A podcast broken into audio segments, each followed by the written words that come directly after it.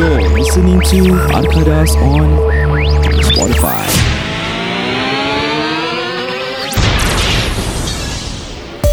This podcast is brought to you by Maftim Farshad from T A Q Wealth Associates. For more information on any insurance policies, you can contact him at nine zero two seven five nine nine seven, nine zero two seven five nine nine seven. Or you can also check him out on his Facebook, which is facebook.com slash Maftim Farshad Taqwa, or his Instagram page, which is M F T M F R S H D.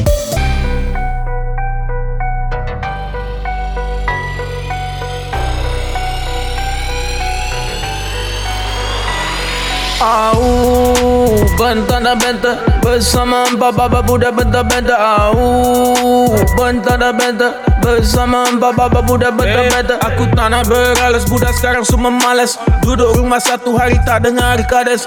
Duduk sedut ais, aku tengok jadi panas. Ada hati cakap pasal aku stand by, aku balas. Eh kawan bunuh kawan, korang memang tak show. Mario lawan nak cendawan tak bro. Kerja jadi gangster, kerja sing a song. Pada aku korang semua tim kosong. Jangan step forward, nama korang Kamsani. Kalau nak Habib, aku kasi Ban Zamli. Sekarang budak rap banyak hafaz six. Bila aku rap, kata babas bitch. Jab belum habis bro, last last stick. Aku fat, no lean, no gelas plastik. Buat lagu satu bulan hingga fantastik. Korang bukan Syarif, korang fantastik. Au, bentana benta bersama baba budak benta benta. Au, bentana benta bersama baba budak benta benta. Au, bentana benta bersama baba budak benta benta. Au, bentana benta bersama baba budak benta benta.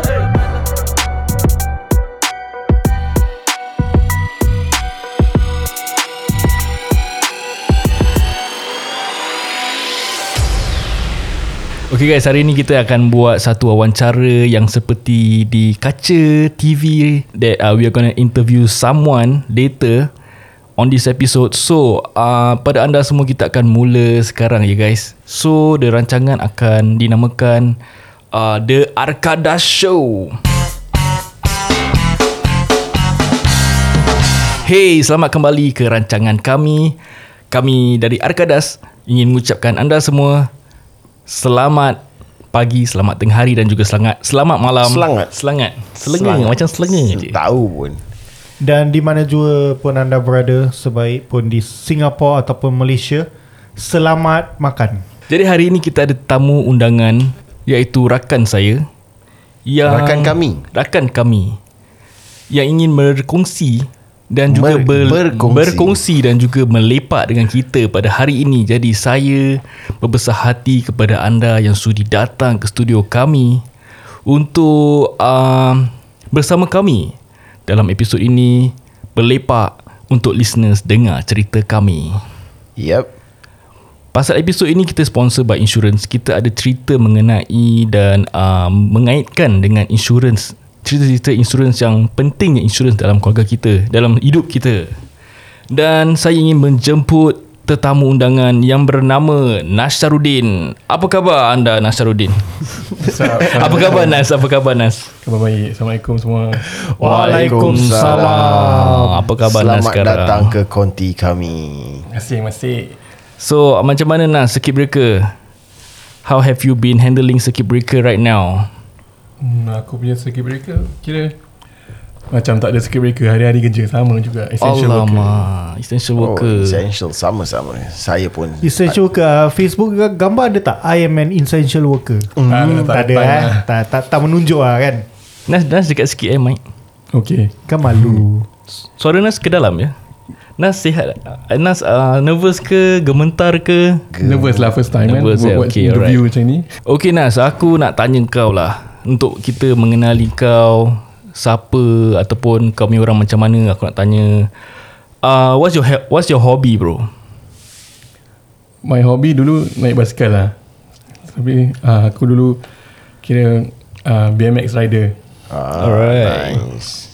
Lepas tu dah, dah tua kan jadi mountain bike. Lepas tu sekarang dah tak boleh naik basikal. Damn. Hmm, tu, kau cakap kau dah tua. Umur kau berapa Nas? tiga puluh lebih je, tiga puluh enam tahun ni. tiga puluh enam, nice. Tak tua sangat lah. Ya betul. Dia biar nampak tua tapi hati jangan tua. Nas nampak muda guys eh. Macam umur aku lah, dua puluh lima. Eh, terima kasih. Hmm. So Syed kau dengar eh, dia cakap dia dua puluh lima ya Syed. Biar kasih ya kasih tu. Okay, dia, Nas, tahu, dia tahu dia yang paling tua kat sini. As long as dia sedar diri dia, tak apa. Tu kalau dia dia rasa dengan umur dia sebegitu, dia rasa dia dua puluh lima, maknanya kita baru dua puluh dua. Betul betul. So okay lah, alhamdulillah. Okay Nas, kau cakap pasal B M X, kau cakap pasal basikal. So what what is the uh, how's your life dulu bila time main basikal? What do you do normally during your B M X life? Hmm, dulu kira sebelum kahwin, uh, aku selalu ride every day. Uh, nak katakan uh, every day, every two days. Then hmm. weekend mesti spend time at the skate park. Baik. Skate park mana tu? East Coast. Oh, East Coast. Most of the time kat East Coast lah. Stay there the whole night. So uh, kau cycle there? Uh, tak lah dulu. So you transport lah. Uh, naik, drive lah, drive there. Ah, pasal tu very far. Aku dulu tinggal Yishun. Toh. Then kadang-kadang naik M R T. Tu oh, pun naik M R T bawa basikal eh. Uh, macam mana tu? Macam mana tu? Nak letak dalam bag kan? Ah, uh, letak dalam bag. Uh, Kena dismantle the bike, habis taruh dalam bag, dan baru boleh masuk M R T. Apa? B M X? B M X lah. B M X boleh dismantle? Boleh. Kena bawa lah. Tools semua nak kena bawa. Leceh uh, lah. Itulah, leceh lah. Hmm. Syed got no idea. Tak, as in, bila dia cakap dismantle, in my mind was folding bike. Oh, hmm. tak folding lah. Ba- folding bike kalau kau buat stand B M X habis. Boleh dismantle. But when I say dismantle, I mean folded. Ah, I see. So, bila kau dismantle, body satu, tayar dua lah. Ah, selalunya uh, kita buka tayar depan je, then ikat, taruh dalam bag dah. Handlebar dia sengitkan. The whole surface is going to be like flat lah gitu. Flat, yes. Nice. Sebab korang tak ada experience. Kau dah kahwin lah Nas? Dah, dah kahwin. Dah kahwin? Alhamdulillah. Alhamdulillah. Berapa tahun Nas kahwin? Dah enam tahun eh. Nice. Kau happy tak dengan uh, hidup kau sekarang dah kahwin? Happy lah. Tak happy dah tak kahwin lagi. Eh. Tak macam Amin eh, nak kahwin dua eh. hmm.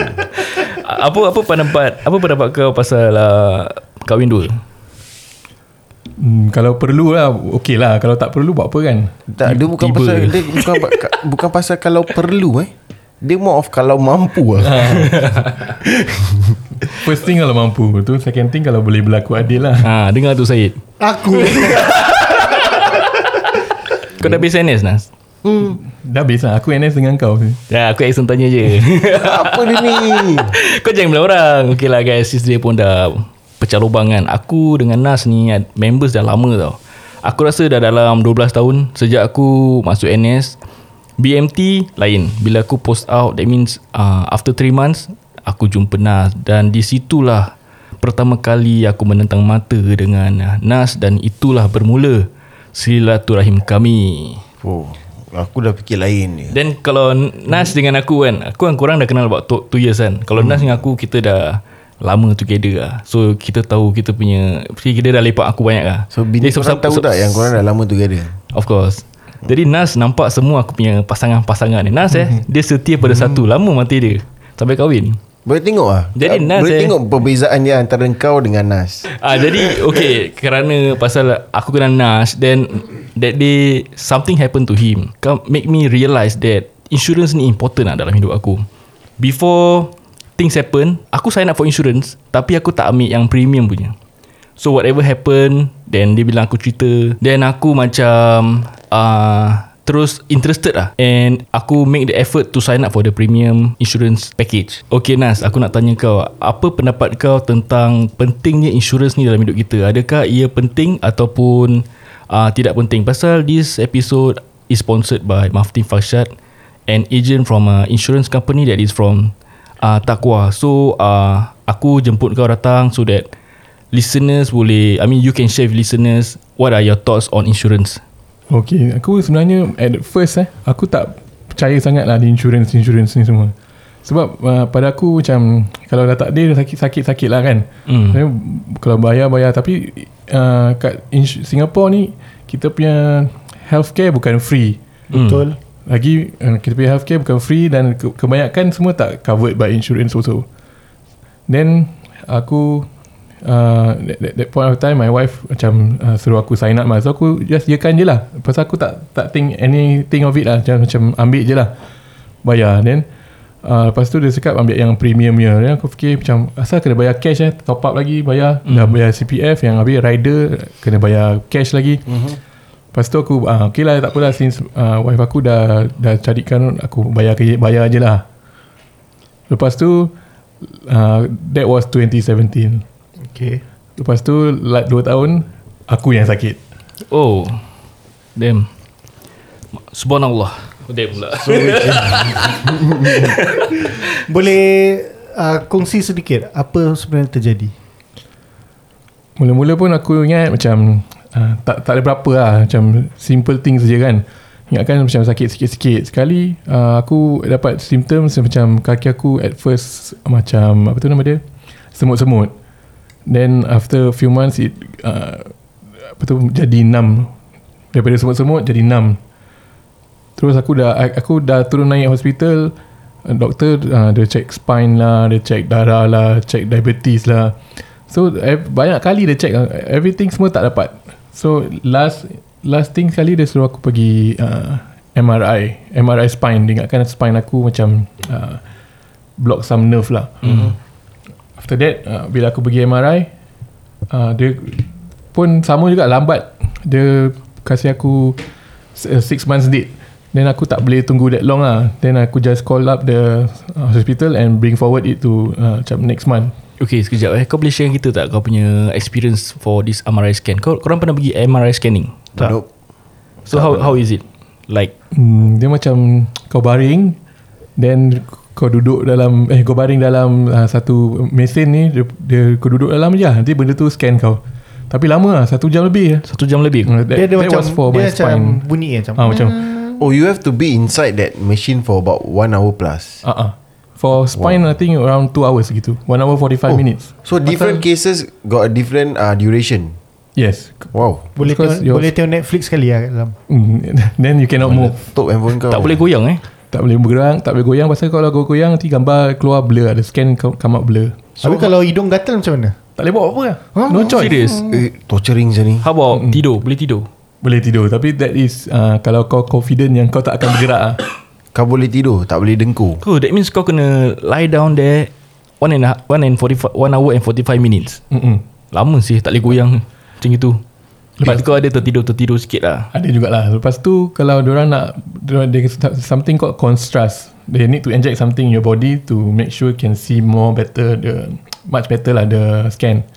Lepas tu Dah, dah keluar after one hour forty-five minutes kau keluar, mm. dia inject kau, lepas tu masuk balik one hour and forty-five minutes. Huh? Really? So total berapa lama ni? Around three hours plus lah for spine aja. Wow, wow. Uh, So at, at that point of time bila diorang scan my spine, then they found out something in my brain. Tapi dia bukan sampai brain lah. Maksudnya diorang scan I think sampai part of the neck, part of the skull sikit je. Mm-hmm. Then from there diorang find out something there. Then uh, diorang tahan aku, diorang ask for another scan. Then I have to go through another one hour plus for my brain, my head lah. So, on the same day? On the same day. So, so aku they... aku datang uh, Khoo Teck Puat Hospital I think around two p.m. Scan, mm. scan, scan, scan. Lepas maghrib pun tak tak boleh balik. After diorang find out eh. After diorang find out yang aku ada uh, tumbuhan dalam otak, terus tak boleh balik lah. Terus immediately kena boarded. Wow, I didn't know, didn't know that it took that long. Okay, walk us through I. your emotions, your emotion right when doctor cakap we found something on your brain. Uh, but for at that point of time, doctor belum confirm anything betul lah. They just say there's something and they have to do further test lah. Kan belum ada apa-apa diagnose lagi lah. Yes. Yeah. Uh, betul lah. Um, at that point of time, aku dah kat. So what uh, were you thinking? What was on your head? Bila aku tahu yang diorang ask me to go for a second scan eh, tu aku pada aku aku dah tahu something bad is going to happen lah. So aku dah macam uh, tak tahu nak fikir apa kan, but I, I already know something bad is happening. Pasal kalau tidak tak ada apa-apa, why they hold me and ask me to scan for some, yeah. somehow. So this was last year lah. Ah last year. Were you alone or I was with was my your wife. wife. Your wife was there. Mm-hmm. So, so so yang kau rasa punya side effect apa? Semut-semut sampai kaki kau? Ah, uh, my uh, kaki-kaki, kedua-dua kaki aku lah. Oh, both your legs are yes. feeling numb. Uh, and then mula-mula semut-semut. Berapa lama kau rasa um, semut-semut tu? Is it a come and go thing or it's a, is forever permanentnya? Huh? Uh-huh. Oh, so kau akan rasa that numbness in your leg like for that two to three months ah? Ah, uh, yes. So sampai ke yang six month tu, then kau go to K T P H to do some uh, examination, hmm, to do testing, scan lah. Okay. Oh okay. Permanent semua-semua tak kelakar. Hmm. So as you were speaking, as kau tengah berbual dengan kita ni, kaki kau semut-semut ke dah tak ke macam mana? Masih enam lah. Kira uh, bila uh, the doctors have uh, operate me to take out the tumour, uh-huh. uh, dia cakap this one is permanent side effect. So uh, sampai bila-bila lah. Okay jap. After bila kau dah scan for that uh, six, I think about six hours eh, about five hmm. to six hours. So on that day, doctor did tell you the uh, results of the M R I scan ke apa? Ke you have to come back for another uh, session with the doctor or specialist? So uh, bila habis dah pukul lapan gitu malam, so doctor dah tak ada. So diorang ada macam uh, intern dengan uh, those macam standby doctor je lah. Diorang cakap uh, aku tak, tak boleh balik, need to warded terus. uh, Lepas tu aku dah macam lost lah. Aku okay pun at that point of time, belum belum lagi macam tu, asal tak boleh balik, bukannya urgent sangat kan. Terus uh, from the urgent, from the way the doctor say it, aku dah feel macam uh, that this is something really uh, apa tu, urgent lah, like they, they really have to warded me ward me and I cannot go anywhere. Oh, so you're warded on that night and have to wait for the next day for the doctor lah. Ah, uh, then the doctor tomorrow, kira aku dah tidur tidur hospital lah malam tu. So the next day doctor pun jumpa kau, or besoknya kau ada another test ke apa? Tak ada, terus jumpa doktor. Then apa doktor cakap? Uh, doktor explain lah yang aku ada ni apa, brain tumour at this place, this place, this location. Then that I uh, diorang akan uh, they advise me lah to tell all my uh, immediate family member and come down and decide what to do next. I how, see. How big was the tumour? Bila kat Khoo Teck Puat, I think around maybe fifty cent coin, yang lama punya. Wow, besar juga. Oh, at Khoo Teck Puat the size was fifty cent coins. Ah, so where, where was it actually? Ya, kena imagine we, it we, as a globe lah, jangan flat lah. Yeah, yeah. Oh, it's a globe thing. Hmm. So which part of your brain yang ada that uh, tumour? Mm, it's at the medulla. M- medulla. It's uh, macam it's an empty space, tapi the is where your brain fluid move lah. Tapi it connects to your apa tu nama dia? Veins. Spine, spine, spine. So that is when the doctor can conclude kenapa kaki kau ada rasa semut-semut, is it? Uh, yes. So the tumour only um, uh, the tumour only presses on your nerve lah. Besides that, there's no like macam, it only press on the nerve that's affecting your leg lah. Macam tak ada apa-apa kena-mengena dengan benda lain. Kau tak ada, kau ada pening-pening kepala ke? Tak ada, tapi uh, at that point of time, I think dah in one, dah I think seven days gitu lah, one week before aku dah start tak boleh telan. Kalau telan je nanti ter apa tu, tersedak. Oh. So aku every time I need makan eh, air nak kena ada dulu lah. Jadi kalau tersedak terus minum air. Kira kan it's affecting the nerve that operates from your neck downwards lah. Hmm, something like that. Aku pun tak tahu nak explain lah. Aku nak kena tanya doktor juga. Oh, taklah dia, I mean, apa yang kau rasa is kaki semut-semut, dengan bila kau makan kau akan tersedak-tersedak lah. Frequent tersedak, is it? Mm-mm. Tersedak And yang macam mana ni? Kau macam macam orang cakap tersedak ke? Macam, macam just terbatuk ma- makan tersedak mas- masuk dalam kau punya lungs itu kan? Kau kalau tersedak oh. kan, makanan masuk the other way. yeah, yeah. Mm-hmm. Macam gitu lah. Aku rasa it affects macam, pasal dekat tekak kita ada this macam slot, kita ada dua slot, satu hmm. masuk lung, satu masuk hmm. perut. So aku rasa that nerve somehow like affect that slot where bila dia makan, it opens up, habis makanan masuk lung. Baik lah Syed. Doktor wow. Syed guys. Eh, tak adalah, aku P H D je. Poly halfway drop out. Poly halfway drop out. Tak lah, tak drop out lah. Okay nah, so that means uh, apa ni, kau pun dah dapat news, then what, what do you need? Kau bilang wife kau lah ke? Wife kau dah memang kat sana? Oh, wife aku dah memang kat sana. Dia dah, dah tunggu lah. So macam kita kira at that point of time tengah buntu lah. Like suddenly this happens right, then we have to tell our immediate family. Then the next day they have to decide. eh, Not not even next day, immediate family, family that means wife kau je lah do the decision, atau family kau? Family aku, yang mak aku, adik-beradik aku. So is it, is, it is a hard decision lah eh. Tapi kalau, and the advisable thing to do is really to go for the operation lah, right? Ah, uh, pasal kalau tak remove, it will grow bigger and uh, affect other things. Uh.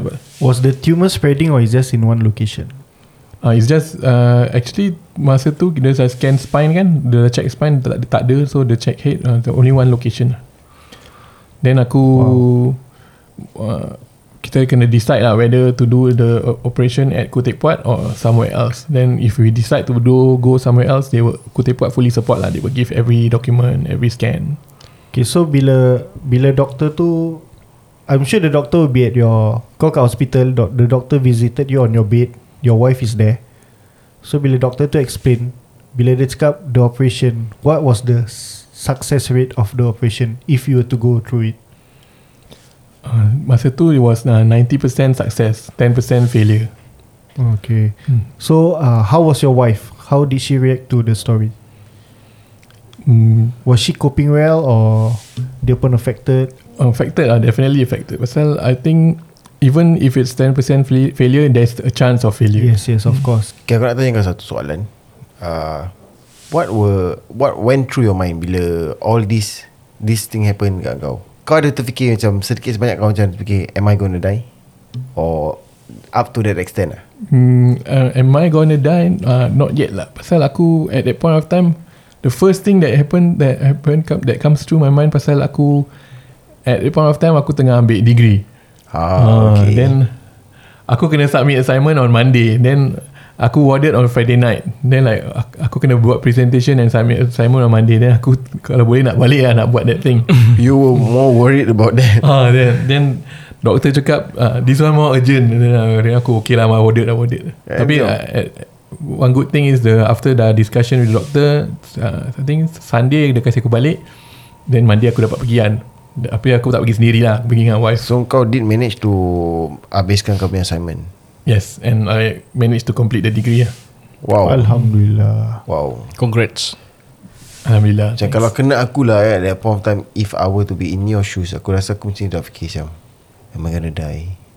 That's tu kau, so, tu kau. Yalah, that's for me lah. Macam it will be some sort of macam overreacting, but sebab tu kau masih macam gini je. Macam apa?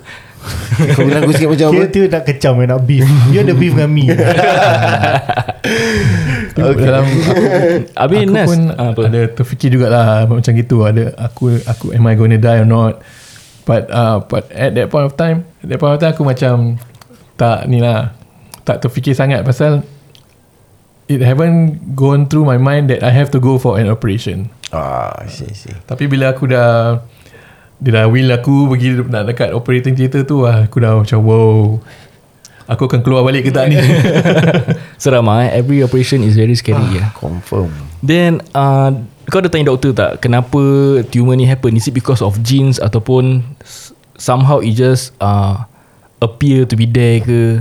Do you know like any, what's the cause of it?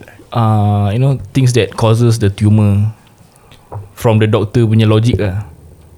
Hmm, itulah aku pun tanya juga, but then the doctor cakap there is no uh, evidence atau tak ada orang tahu kenapa tumour datang and there is no cure, so uh, nak kena keluarkan atau uh, radiotherapy lah. Oh, so that means keluarkan, that means they have to do what exactly? Exactly, can you uh, tell us what did doc- what did the doctor say? Uh, it's the same as uh, macam cyst lah, macam diorang need to operate and uh, take it out lah from your head, from your skull. Ah uh, yes. Ooh. So uh, are you considered like one hundred percent recovered or what are the chances? What are, what are the percentage and stuff?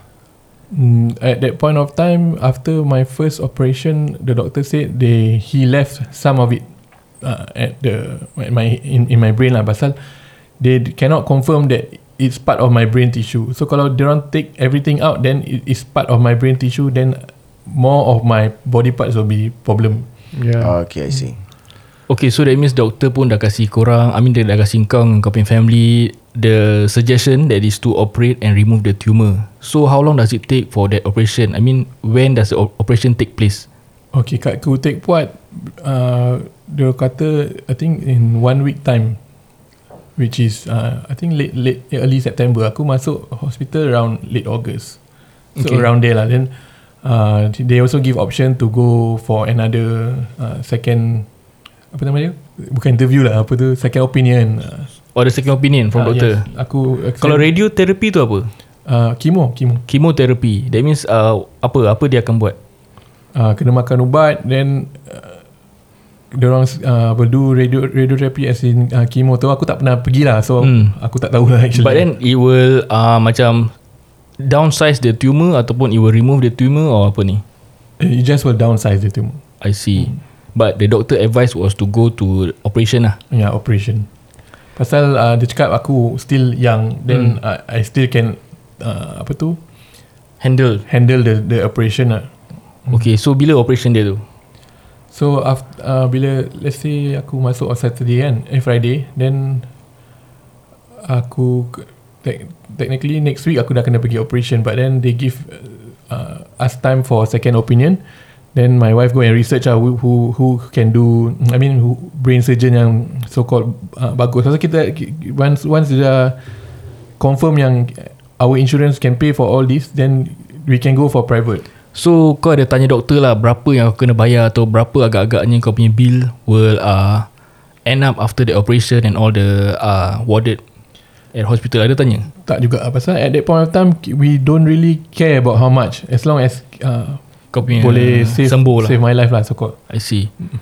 So that means wife kau pun dah google and search for specialist to do this uh, uh, tumour removing of this tumour lah. Kira specialist on that. So uh, what is your, I mean what was your next step? Oh, the next step then kita set up appointment, then uh, we meet the doctor. Then doktor cakap uh, can kita meet, meet the doctor on Wednesday dekat K T P H.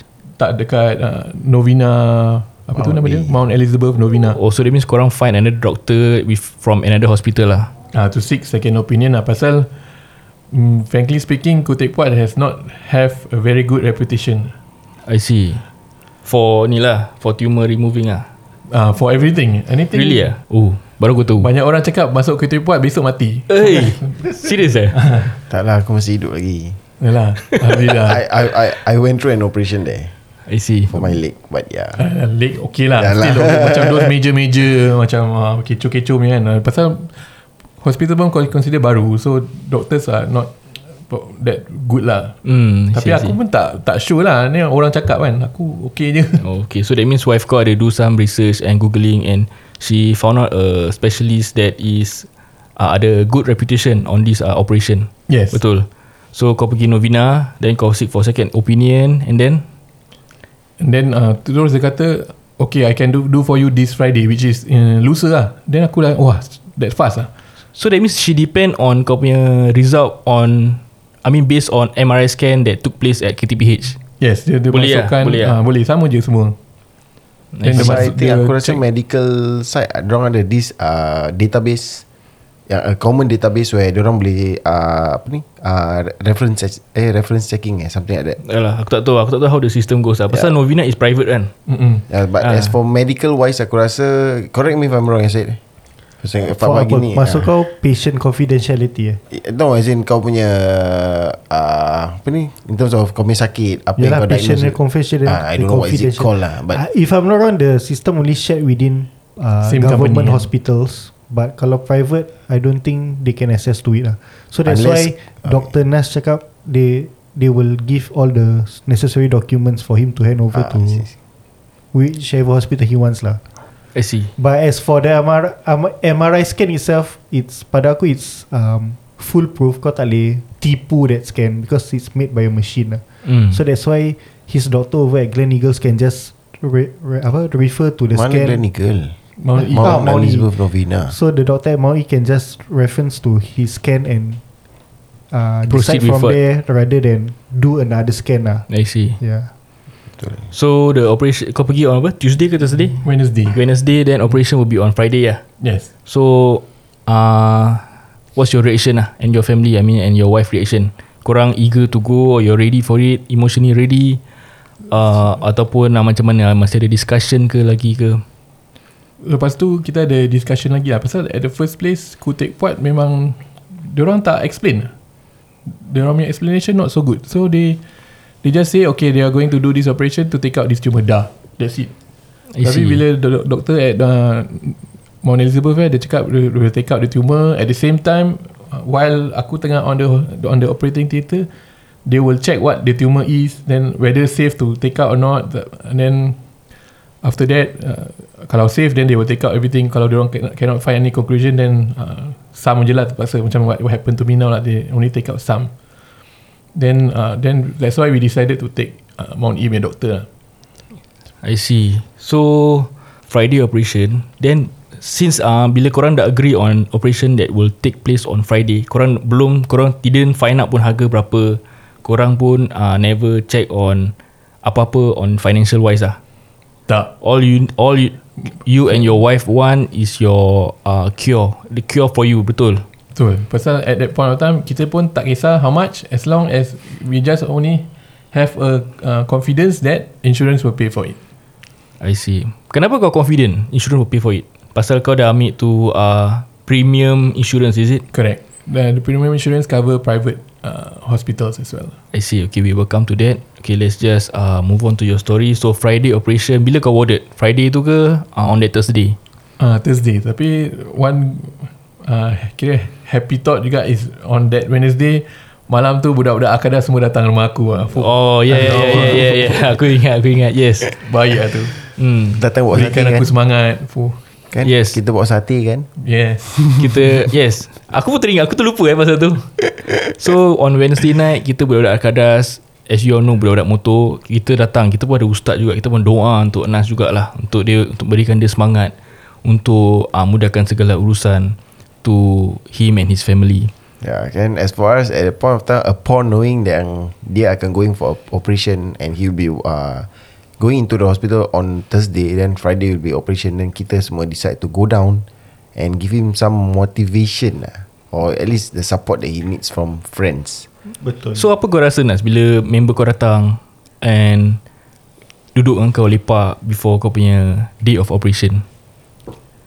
Rasa happy lah, kira semangat, kira naik lah macam.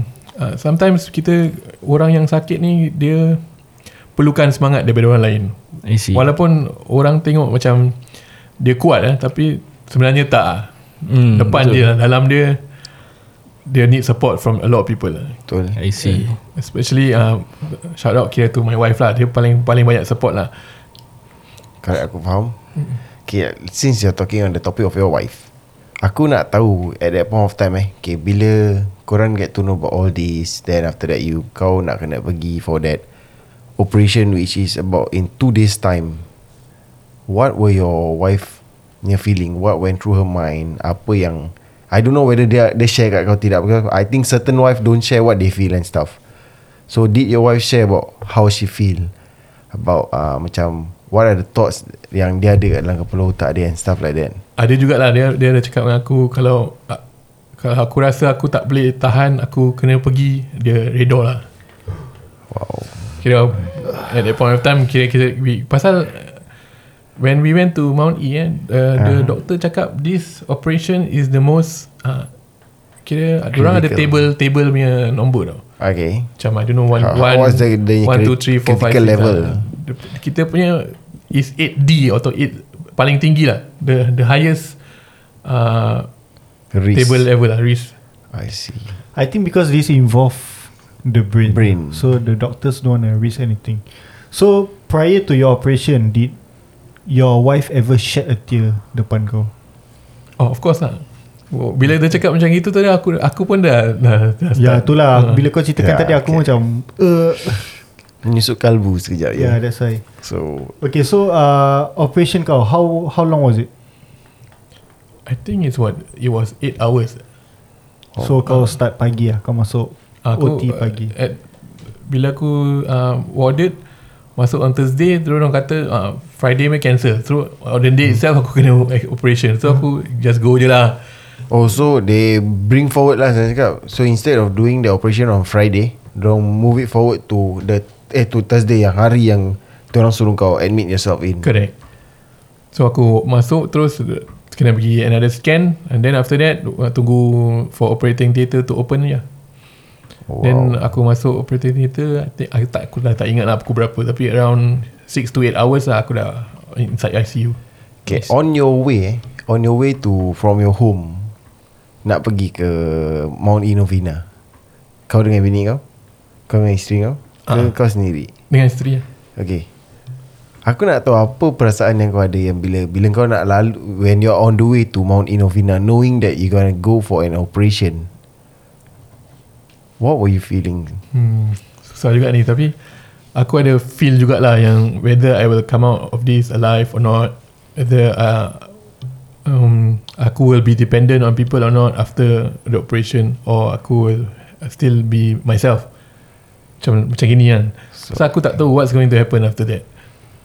So what was your main concern, or what or what was your main worries at that point of time? Macam tadi you you were touching on things like uh, kata kau you be depending on people to live on, or you don't know what's the outcome yeah. after that. So what were your thoughts? What are pada kau tu apa yang what are the worst thing that could happen to you? Did the doctor explain to you macam what are the worst that could happen? Mm, dia punya dia punya explanation kira same juga, ninety percent uh, success, ten percent uh, kira death lah. Pasal after kira side effects dia tak cakap apa-apa. Then hmm. aku pun dah terfikir lah kalau pasal it involves brain and spinal cord, so yeah. aku might come out paralyzed. So ah, I see. Aku takut aku dependent on people lah, tu je. Kalau kira pada aku, kalau aku depend on people might as well mati lagi baik lah kira.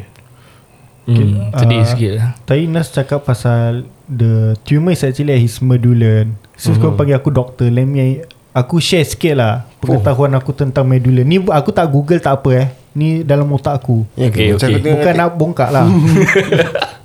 Okay, so medulla ni dia actually the brainstem of the, the brain. It's okay kan, it's not the actual brain but it's the below part of it lah, where it's okay. connect, connecting the brain towards your spinal cord. Okay. So this medulla, nama dia is actually medulla oblongata. Nampak? Nampak? Burger kau oblong. Tahu? Yes, kau tengok knowledge aku gila babi. It helps to regulate the breathing, heart and blood vessel function, digestion, sneezing and swallowing. Oh. That's why oh, Nas have trouble swallowing. I see. Okay, that explains. Yeah, okay. Ni semua terima kasih doktor eh. Ah, ya, ni semua knowledge aku lah, aku share. Okay, teruskan kalau, lagi doktor. Kalau aku tak share nanti lokek pula kan ilmu. Teruskan. So this part is also the center of Uh, the center of the brain for the respiration and also circulation, so which is pernafasan dan also blood flow. So that's why it is very critical lah. Kalau Nas delay again, I think more can happen, much more worse thing can happen towards him lah. And also the sensory and motor neurons, which is the nerve cell from the forebrain and midbrain travel through the medulla. That's where the aku rasa the tumor is pinched on the nerve, mm-hmm. so that's why dia ada Uh, numbness on his leg because it's the it's the nerve cells over there. So yes, itu sajalah. Penerangan ringkas ya. Terima kasih eh. Thank you for your yeah, no kind explanation. Pandai juga kau eh tiba-tiba. Biasa kau dulu apa? Biologi. Uh, aku dulu Doctor Syed Google. Tapi aku rasa dulu lain kan. Huh? Dulu masih pakai Yahoo. Eh ya sah hmm. Yahoo eh. Yahoo. Nanti aku nak add is bila aku keluar I C U, they put me on assisted breathing. So they put on me on machine. So aku oh. was wondering why lah, kenapa kan.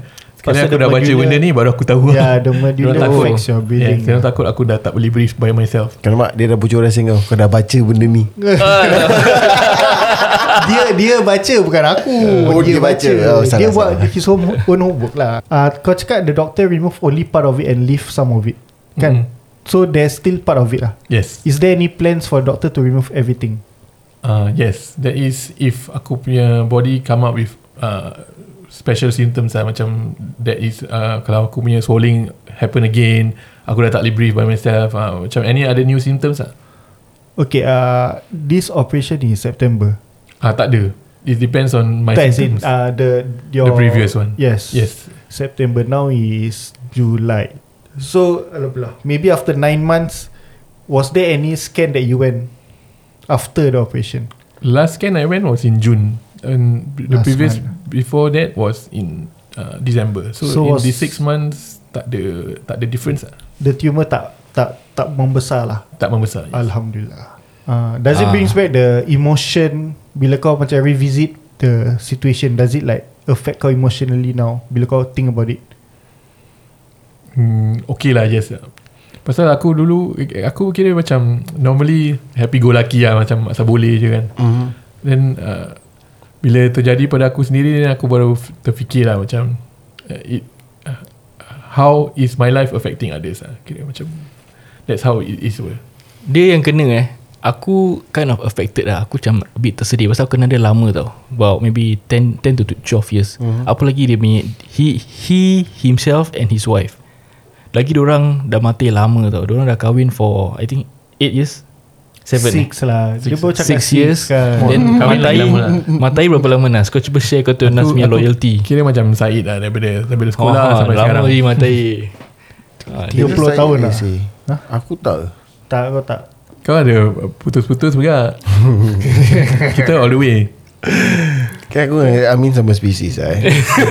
Amin lagi dah lah. Eh Amin sama nak kahwin dua. Eh aku kawan tak, aku bukan oh, aku ya, lah Masya kawan Allah, Amin tak masuk aku. Korang cakap-cakap jadi doa aku tak tahu eh. Salahkan kita. Tak pasal aku takut nak cakap kawan kau nak kahwin dua. Pasal aku pun kawan kau. Saya aku terdoakan diri aku macam mana. Tak nak aku tak nak. No. Okay jadi Nas, okay, balik kepada Nas eh. Sorry kita side track sikit Nas. mm. So that means uh, you go for the operation on Friday. So now we will talk about aftermath of the operation. Yeah, itu uh, dia cerita daripada Nasharudin yang kita bawa ke studio kita untuk bertanyakan dia sedikit mengenai kisah dia tentang uh, operation dan juga insurans yang uh, terlibat di kehidupan dia. Uh, jadi oleh itu this podcast is brought to you by Maftim Farshad from T A Q Wealth Associates. Korang boleh call dia dekat nine zero two seven five nine nine seven. Korang boleh follow dia dekat Facebook w w w dot facebook dot com slash maftim farshad Taqwa. Dan juga jangan lupa follow dia dekat Instagram Maftim Farshad. Terima kasih. Kita jumpa di episod selepas ini.